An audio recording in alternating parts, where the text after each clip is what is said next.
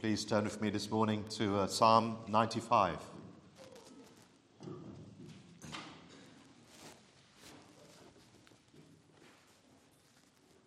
Psalm 95.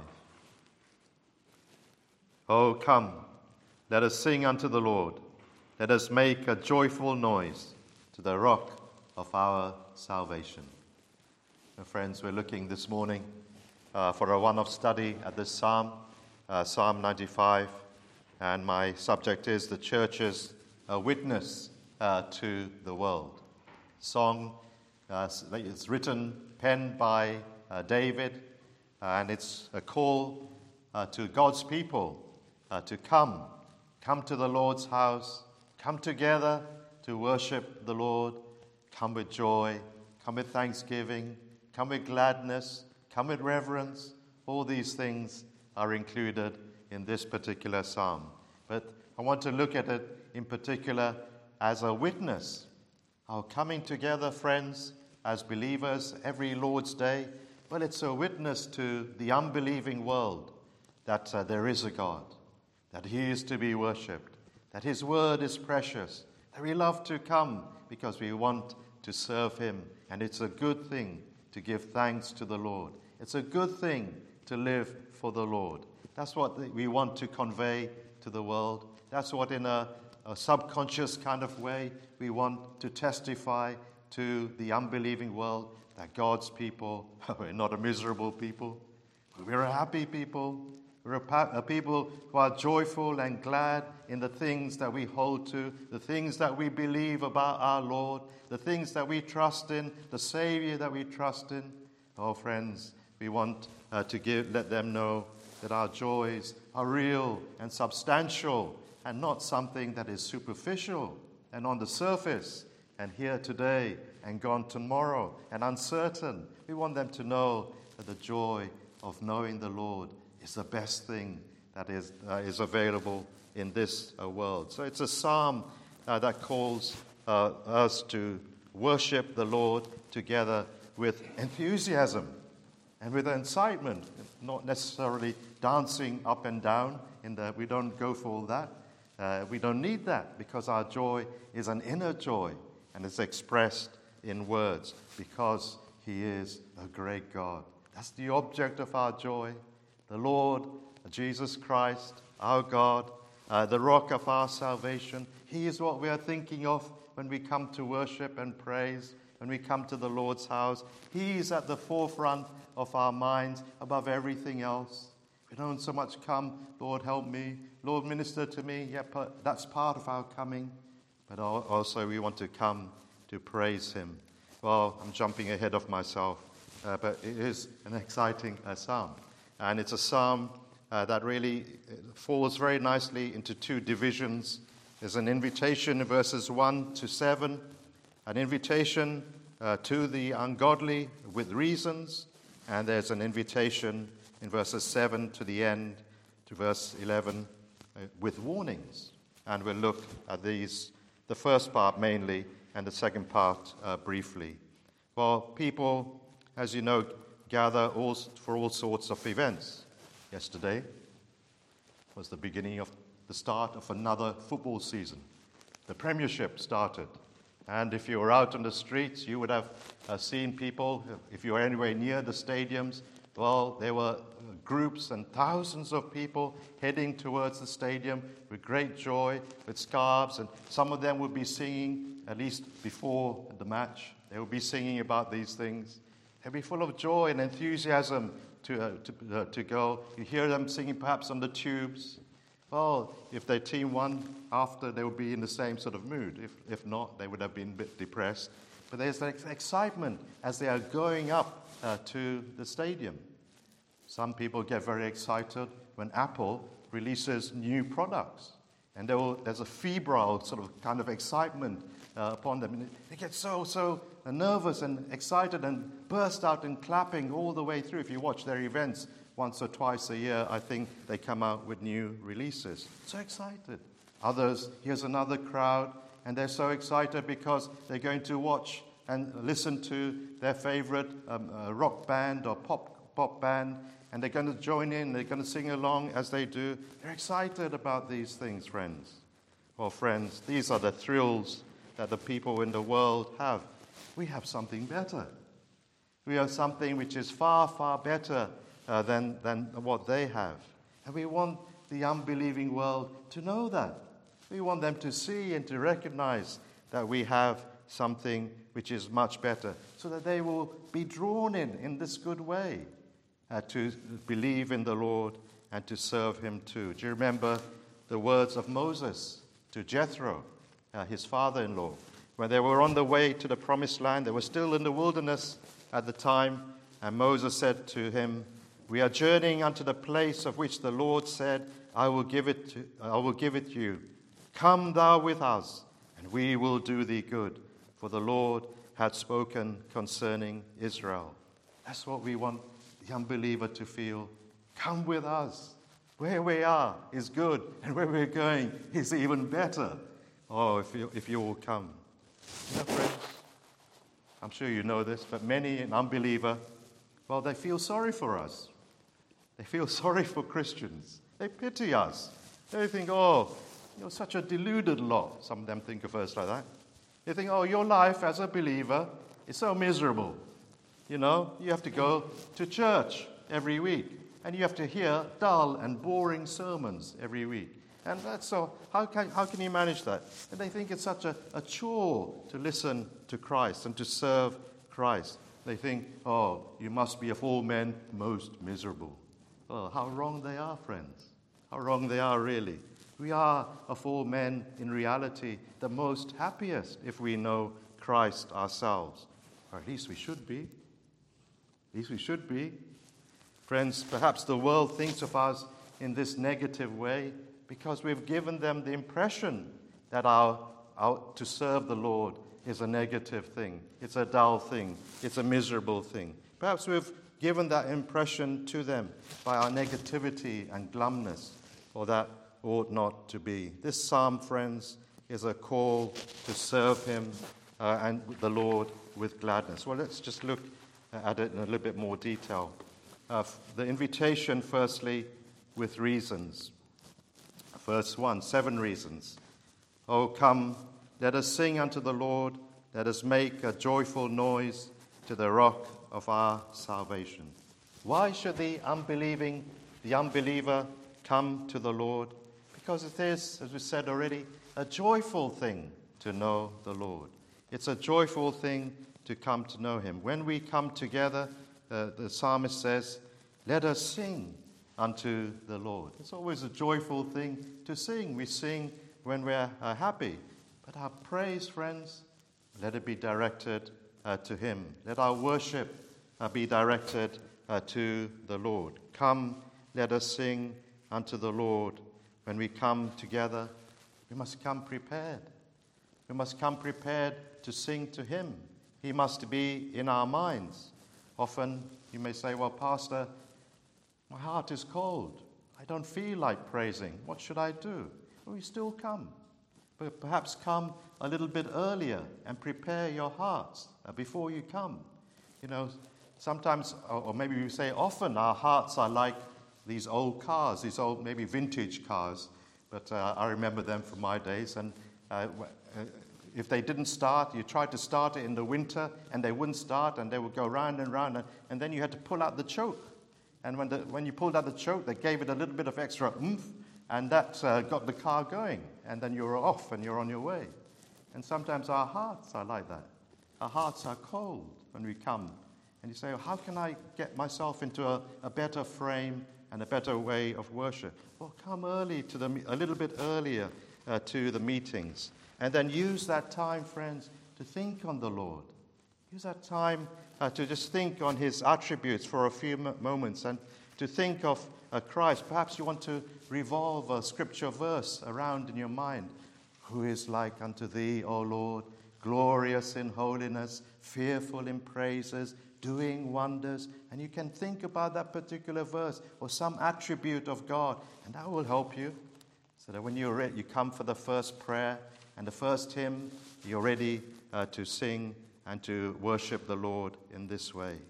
Oh, friends, the theme of this verse then is joy. Uh, joy, joy in the Lord.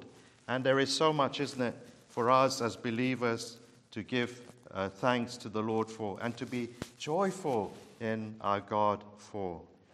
There is joy that there is a way back to God, that, we are, that there is a way back to be reconciled with our Father, with God our Father, that we are not left without salvation, without hope, without a way of peace in this world. There is a way uh, uh, that has been made for us. There is joy that all our sins are forgiven.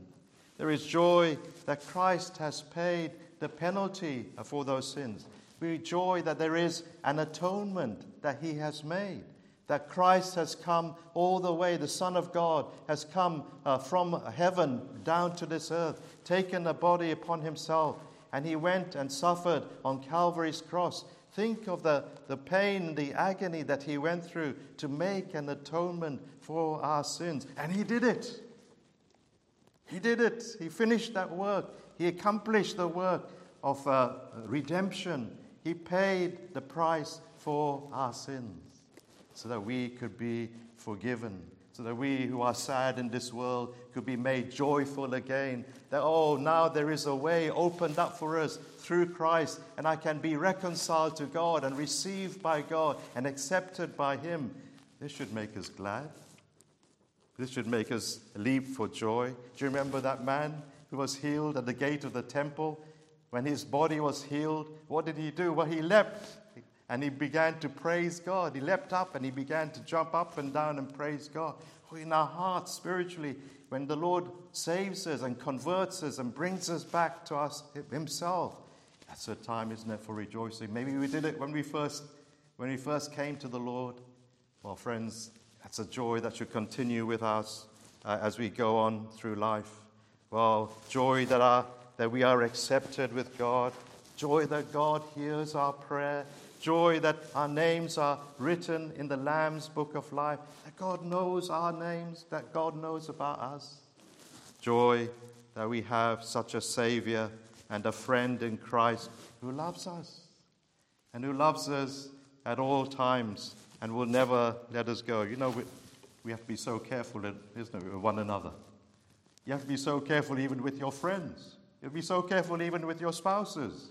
Because you just say a wrong word, you say something uh, unkind or something, and they may get the hump, or you may, they may misunderstand you, and they get upset with you, and they won't speak to you perhaps for a long time. I hope it doesn't happen in, not with spouses. But with friends, it's common. I'm not phoning, I'm not going to phone him anymore. What he said was so upsetting. Well, friends, uh, the Lord doesn't treat us like that. We put a foot wrong, he loves us still. He like, doesn't change in his love, or you cannot compare his love to uh, human love. His is so much better. He feels for us. We're going through particular things as his people. We're going through a sorrowful time. We're going through a trying time. Oh, he feels for us, friends.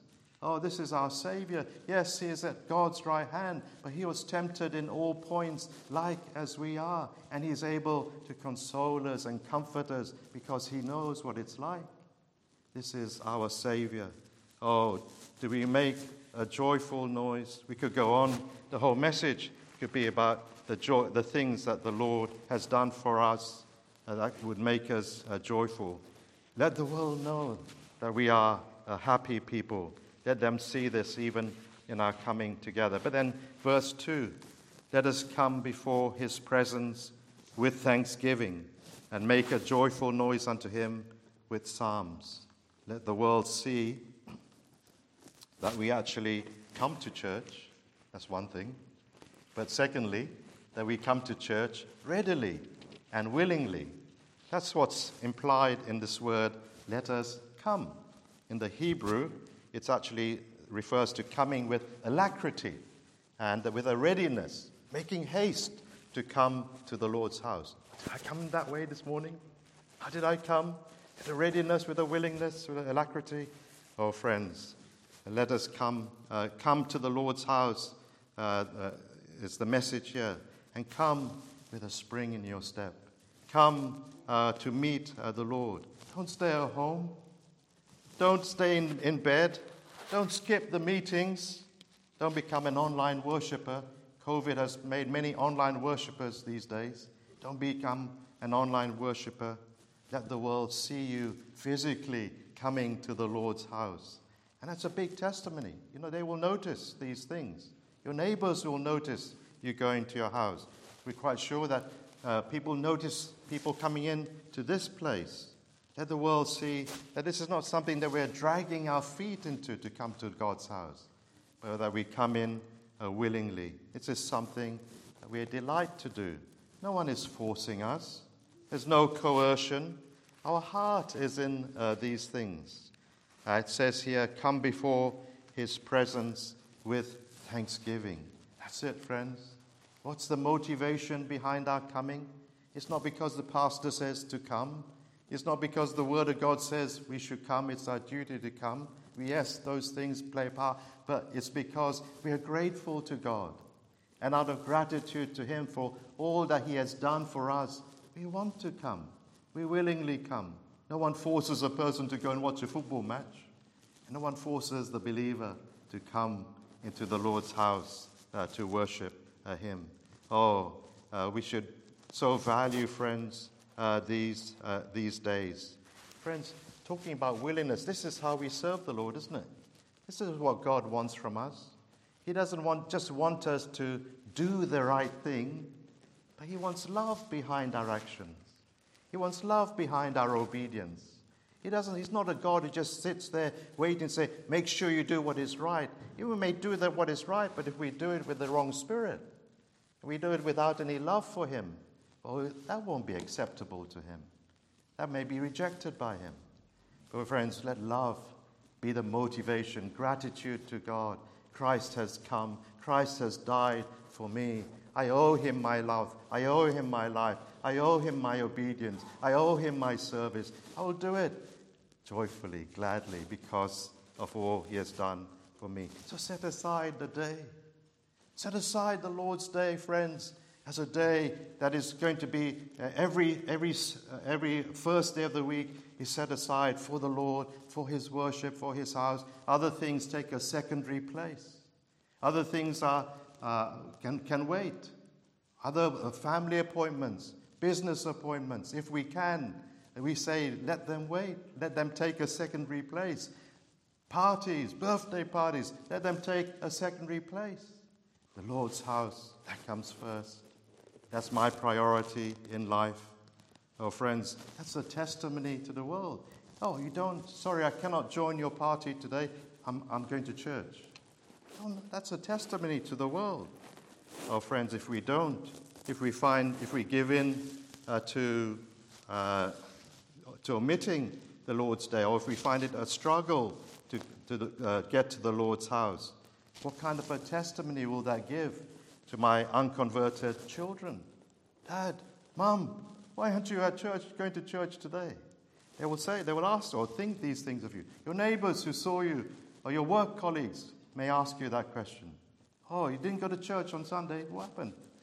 Oh, friends, uh, let us uh, think about these things, not just ourselves, but the wider context even of us coming or not coming uh, to the Lord's house. But this readiness to come should be behind uh, uh, the motivation of our coming uh, to Him. But verse 3 let, for the Lord is a great God and a great King above all gods. Let the world know let them know that we, our God, is a great God, that He is uh, Almighty, that there's uh, no one who can be compared to Him. He is a great King above all gods. This last Thursday in our Bible study, uh, we were thinking about uh, the greatness of God and how He, by His mighty power, well, He brought those children of Israel uh, across the land, the Red Sea how he made a, a dry path for them to come through the, the Red Sea. And in fact, yesterday we were at the seaside, group of us here. And uh, the, the, sea, imagine the sea was there right in front of us. Imagine the sea parting and uh, a dry land appearing for us to go on uh, to the other side. Oh, it's amazing uh, thing that uh, the Lord did for his uh, people.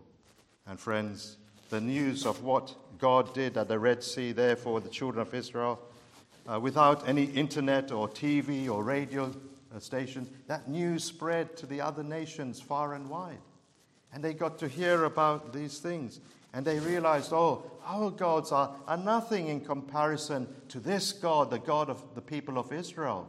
Our gods are weak and powerless. What can they do? We've never heard of our gods helping the, the people in such a way as the God of Israel has helped his people and actually done some great and mighty things on their behalf. And they were trembled and they feared when they heard these things. But, our friends, our God is great, great in power, great in wisdom, great in love, great in holiness, great in grace. He's a gracious God, great in pardoning undeserving sinners, great in loyalty to his people, faithfulness, great in pity and compassion. This is how he has revealed himself. Great, yes, in power and infinite in his being, yet in his attributes he is great in these ways. And he comes to condescends to make himself known to us. He is a great God in himself, and he does great and mighty things. The greatest of all is that plan of redemption he has put in place a plan to save sinners uh, from uh, their sins through Christ's death on Calvary's cross. That's the greatest thing of all. Oh, friends, this is our God. This is the God who we trust in. The unbeliever, well, he has his gods, with a small g. He has, what are those gods? Well, in some, it's not necessarily statues or idols. Uh, some ethnicities, they still have such things. They still bow down to uh, a physical idol, they still pray to them. But in this country, many people's gods is somewhat different. Many people's gods perhaps are material things. Perhaps they're awards or their, uh, uh, their, their success in life or the financial prosperity or perhaps it's pop idols or sports idols that people bow down down to. Or perhaps, friends, this is more closer to home self. Self is the big idolatry for most people. So, idolatry, uh, that's what we were like before we came to Christ. Oh, we bowed down, uh, we prostrated ourselves before ourselves. We said of ourselves wonderful things, didn't we? Oh, we said to ourselves, You are God. You are my God. We said to ourselves, You have done great things. You have great power. You have great abilities. We praised ourselves. Or we said to ourselves, You're so wonderful. You said to ourselves, Oh, you're so handsome, more handsome than other people, more beautiful than others. That's how we, this is the idol that we bow down to ourselves. But, our friends, when we come uh, to realize that uh, the, the true God, the living God, is the great God, then we come and humble ourselves before Him. Let the worldling know, let the unbeliever know that there is no substance in those things that he bows down to. There is no depth in them. There is no, uh, there is no reality in those things that he holds as his God. He must come to the true God, the living God, the great God, and know real and substantial joys in him. The things that he holds on to are empty things. But then, verse 4 let the world in, uh, know that in the earth is his. Verse 4 In his hand are the deep places of the earth. The strength of the hills is his also. Verse 5 The sea is his, and he made it, and his hands formed the dry land. All that is in this world belongs to Christ, it belongs to him. Deep places of the earth, the places where we can never reach those deep central places in the earth, but they're all known to him. The subterraneous things are in his hands. The strength of the hills, that speaks of the height of the hills, the depths and the height belong to Christ. The sea is his, and he made it, and his hands formed the dry land. The dry land? That sounds like such a dry statement, isn't it? the dry land. So much even in that dry land. If uh, eco- ecologists and geologists, I'm sure they know uh, so much about the land, but there's so many things about this, the soil even that is interesting, and so many uh, millions of creatures that uh, walk within and upon the dry land and the, fertil- uh, the, the fertileness of the land, and so many other things we could say. All these things are the work of Christ's hands, and all are in his hands. He made it all. Revelation chapter 10 and verse 2, uh, we have the angel of the Lord, which is actually Christ, uh, setting his right foot upon the sea and his left foot on the earth, which signifies that he is the possessor of all things, and, uh, in, in the sea and the earth and the skies. Friends, Christ possesses all things. Christ holds all things uh, in his hands. And he holds, we could say, all wisdom. You see the wisdom of God in these created things. And he holds all wisdom. He knows all about these things in an amazing way. He's able to comprehend about all that is in this world in his own infinite mind. And in the church is a place where we come to, and through the preaching of the Word of God, he is divulging, he is revealing his mind, he's revealing his wisdom to us. The church is a place for learning. The church is a place that we come to learn some of the deep things of God. Some of the most important things that there are to learn in life the, about our souls and our need to be right with God and how we are to live our lives after we have come to know the Lord and how we are to govern ourselves and what the Lord has done for us and what the Lord has prepared for us and tremendous things that we cannot find in the world. You cannot find in a university. You cannot uh, uh, uh, go, uh, go to a library and uh, find these things. They are in the scriptures. And friends, the Lord uh, teaches us these things. What is worldly learning? Yes, it has its place. We do not decry or deride it. Uh, but there is, uh, there is some good, of course, in learning about earthly subjects. But it doesn't, they don't teach us about the soul and our need for a right relationship with God and how I can come to know Him and be in that personal relationship with Him. But then, verse 6, very quickly, uh, we read, Oh, come, let us worship and bow down. Let us kneel before the Lord our Maker. Oh, friends, we need to let the world know that we take God seriously, that we treat the things of God uh, seriously, that we highly esteem Him and His name, that we will not mock His name that we will not make mention of his name, take his name in vain, that we are reluctant, that we will not do these things. We will not abuse uh, his name. We will want the world to know that God is to be treated with great respect and with great honor.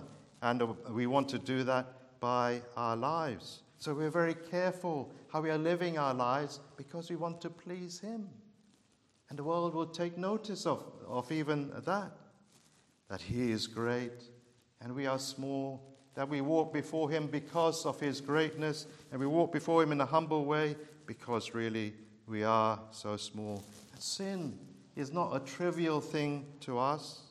Sin is something that we take seriously. We don't laugh at sinful things, we don't mock at sinful things because we know that offends our Savior, that offends our God. And so we would rather repent of those ways. And we take repentance and uh, faith in Him very uh, seriously. So there's alongside our joy, there's this good kind of serious, uh, uh, uh serious attitude to life as we live it and to our God. But then verse 7 uh, For He is our God, and we are the people of His pasture and the sheep of His hand. The great God deals with us with great tenderness. As a shepherd deals with his sheep, so he deals with us. Christ, the Good Shepherd, cares for all who belong to him. He watches over them, protects them, and provides for our every need. Well, very quickly, then let's just move on to the second part of this uh, psalm, which is the invitation with warning. And here, friends, Uh, this must go alongside the joy that we proclaim. Today, if you will hear his voice, second part of verse 7, harden not your heart as in the provocation and as in the day of temptation in the wilderness. That's a reference back to the time when Israel was traveling from Egypt to the promised land. And instead of being faithful to God and believing Him after all that He had done, they proved unfaithful and they proved unbelief. They tempted the Lord repeatedly. They tested the Lord repeatedly. They refused to believe in Him repeatedly. And what happened as a result of that behavior? Did they enter the promised land? Well, look at the end of the, the, the, the, the psalm. Unto whom I swear in my wrath, they should not enter into my rest. And previously, verse 10 Forty years long was I grieved with this generation, and said, It is a people that do err in their heart, and they have not known my ways. They are, they, there were consequences to that, their behavior, consequences to refusing to listen uh, to God. They didn't enter the promised land, they were cut off before it happened. Oh, friends, we have to uh, tell the world uh, that there are consequences to rejecting the Lord, that everything is not going to be all right in the end if we don't believe in Christ, that if we just refuse Him and just go on our own way, if we close our ears to what He is saying to us, then there are consequences that we must face. Just like these people couldn't enter the promised land, so if we continue in unbelief, then we, heaven will be closed to us. Not everyone, friends, goes to heaven. God is good and kind and gracious, but uh, heaven is only for those who will trust in Christ. There is a hell to avoid. We have to tell them these things. There is a judgment uh, to come. There is a day of accountability. All this is an appendix to that invitation that goes out to come and believe in the Lord. Warning, of course, that we must give in a loving way, out of concern for people's souls. And uh, that's how we want to preach. That's why we say it's good to invite people to come to church. Because what you may not be able to do as an individual, and you may uh, get people's backs up by speaking in a direct way about these things, well, the preacher can uh, bring these things out from the pulpit so that uh, those who come may hear and heed the warning. Preaching, friends, is ideal uh, for this. But preaching, warning, is also for believers. You read through the book of Hebrews, as we mentioned not long ago. You read through the book, and you see there's warning after warning after warning given to Christians, given to believers, because we also need that spur. We also need to be reminded. We also need to be corrected. We're not perfected yet. We also get it wrong. And we need uh, the warning and the correction and the reproof and the rebuke of Scripture, not of the preacher, but of the Scripture, the Word of God. So we want to receive it. They're all in place, friends, there to help us in a different sort of way. Well, friends, I conclude uh, with these things, but let us invite others uh, to come and to hear the gospel. Come and see, as this psalmist said, Oh, come.